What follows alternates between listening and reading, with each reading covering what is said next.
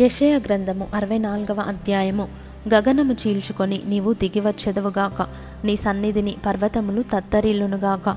నీ శత్రువులకు నీ నామమును తెలియజేయుటకై అగ్ని గచ్చపొదలను కాల్చు రీతిగాను అగ్ని నీళ్ళను పొంగజేయు రీతిగాను నీవు దిగివచ్చెదవుగాక. జరుగునని మేమనుకొనని భయంకరమైన క్రియలు నీవు చేయగా అన్యజనులు నీ సన్నిధిని కలవరపడుదురుగాక. నీవు దిగివచ్చెదవుగాక. నీ సన్నిధిని పర్వతములు తత్తరిల్లునుగాక. తన కొరకు కనిపెట్టువాని విషయమై నీవు తప్ప తన కార్యము సఫలము చేయు మరి ఏ దేవునిని?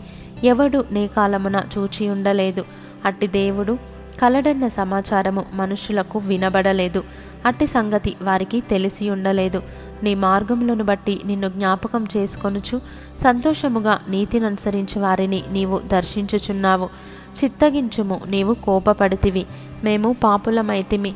బహుకాలము నుండి పాపములలో పడి ఉన్నాము రక్షణ మాకు కలుగునా. మేమందరము అపవిత్రుల వంటి వారమైతిమి. మా నీతి క్రియలన్నయు మురికి గుడ్డ వలె నాయను. మేమందరము ఆకువలే వాడిపోతిమి. గాలివాన కొట్టుకొని పోవునట్లుగా మా దోషములు మమ్మను కొట్టుకొని పోయెను. నీ నామమును బట్టి మొరపెట్టువాడొకడును లేకపోయెను. నిన్ను ఆధారము చేసుకొనుటకై తన్ను తాను ప్రోత్సాహపరచుకొని వాడొకడును లేడు. నీవు మాకు ముఖము చాటు చేసుకొంటివి.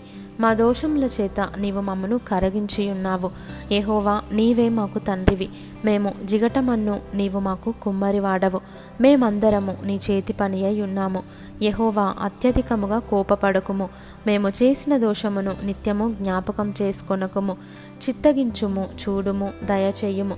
మేమందరము నీ ప్రజలమే గదా. నీ పరిశుద్ధ పట్టణములో బీటి భూములాయను. సీయోను బీడాయను ఎరుషలేము పాడాయను.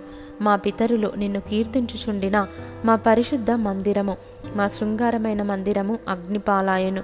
మాకు మనోహరములైనవన్నీయు నాశనమైపోయెను. యహోవా వీటిని చూచి ఊరకుందువా?